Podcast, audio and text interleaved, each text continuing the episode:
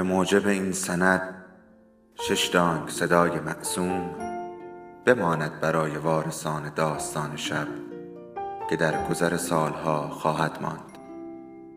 ارادتمند داستان شب.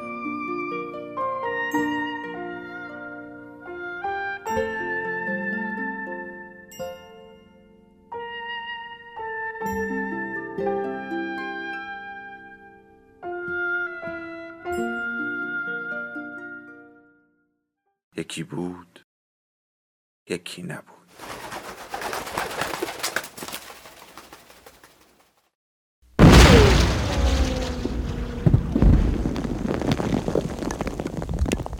صدای مهیب انفجار که منطقه رو پر کرد باران داشت با تمام توان میدوید.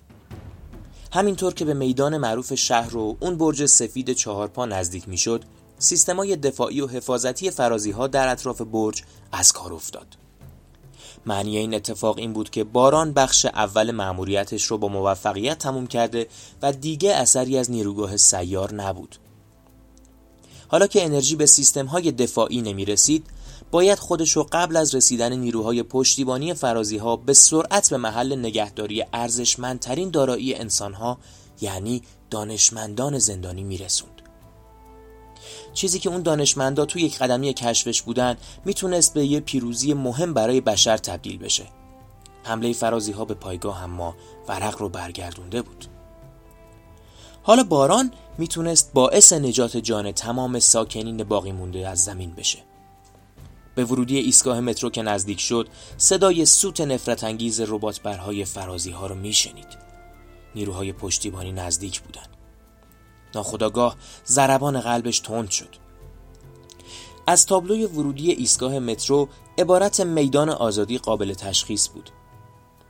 هرچند جنگ داخلی نیمی از شهر رو کاملا تخریب کرده بود ایستگاه مترو کمتر آسیب دیده بوده و تبدیل به محل مناسبی برای ایجاد پایگاه ارتش مقاومت شده بودند. عجیب بود که نجات بشر از تشنگی و مرگ توی میدانی به اسم آزادی اتفاق بیفته. خطر کمبود آب و جنگ بر سر اون همیشه برای ساکنین زمین جدی بود. اما هیچ کس فکر نمی کرد که این خطر به این سرعت اون هم توسط موجودات فرازمینی یا همون فرازی ها به واقعیت تبدیل بشه تا حدی که بشر هم نوع خودش رو سلاقی کنه. باران دوان دوان در حالی که موهاش در هوا تاب می‌خورد وارد ایستگاه مترو شد. پیدا کردن زندانیا کار سختی نبود. سه ربات جستجوگر به محض رسیدن پاهای انکبوتیشون به زمین به سرعت حرکت کردند و یک دقیقه بعد به مدد همون ربات ها مسیر حرکت روی مچبند باران مشخص شده بود و داشت دوان دوان در حالی که مدام به تایمر مچبندش نگاه می‌کرد به سمت محل نگهداری دانشمندان می‌رفت. راهروهای مترو تاریک بود و فقط با چراغهای متصل به لباس باران روشن می‌شد. همونطور که حد زده بودن دانشمندا از محل آزمایشگاه جابجا نشده بودند. باران که به آزمایشگاه رسید با چهره حیرت زده دانشمندا روبرو شد. سلوباتی که اونها رو نگه داشته بود هنوز نیمه فعال بود اما باران نقطه ضعف این ربات ها رو خوب می‌دونست. چند تا نارنجک EMP کوچیک توی باریکترین قسمت تنه کارشون رو میساخت. نارنجک ها که با صدای شبیه سقوط یه جسم کوچیک فلزی فعال شدن پرتو لیزری ربات خاموش شد و دانشمندا به سرعت از محفظه بیرون دویدن. باران بازم به تایمر نگاه کرد. این بار هم از برنامه عقب بود. اه لعنت.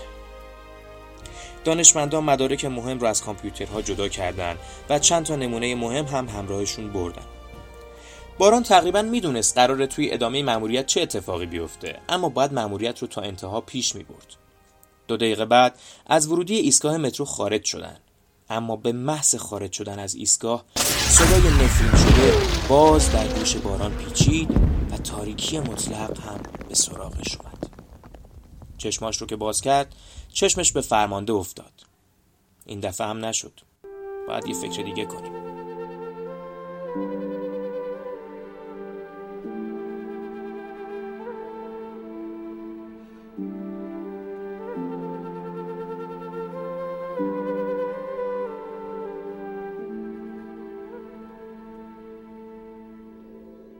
داستان شب بهانه است.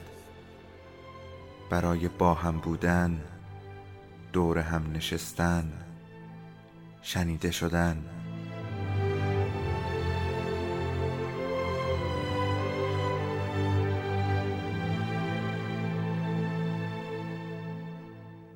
صدای افسانه ها رو میشنویم.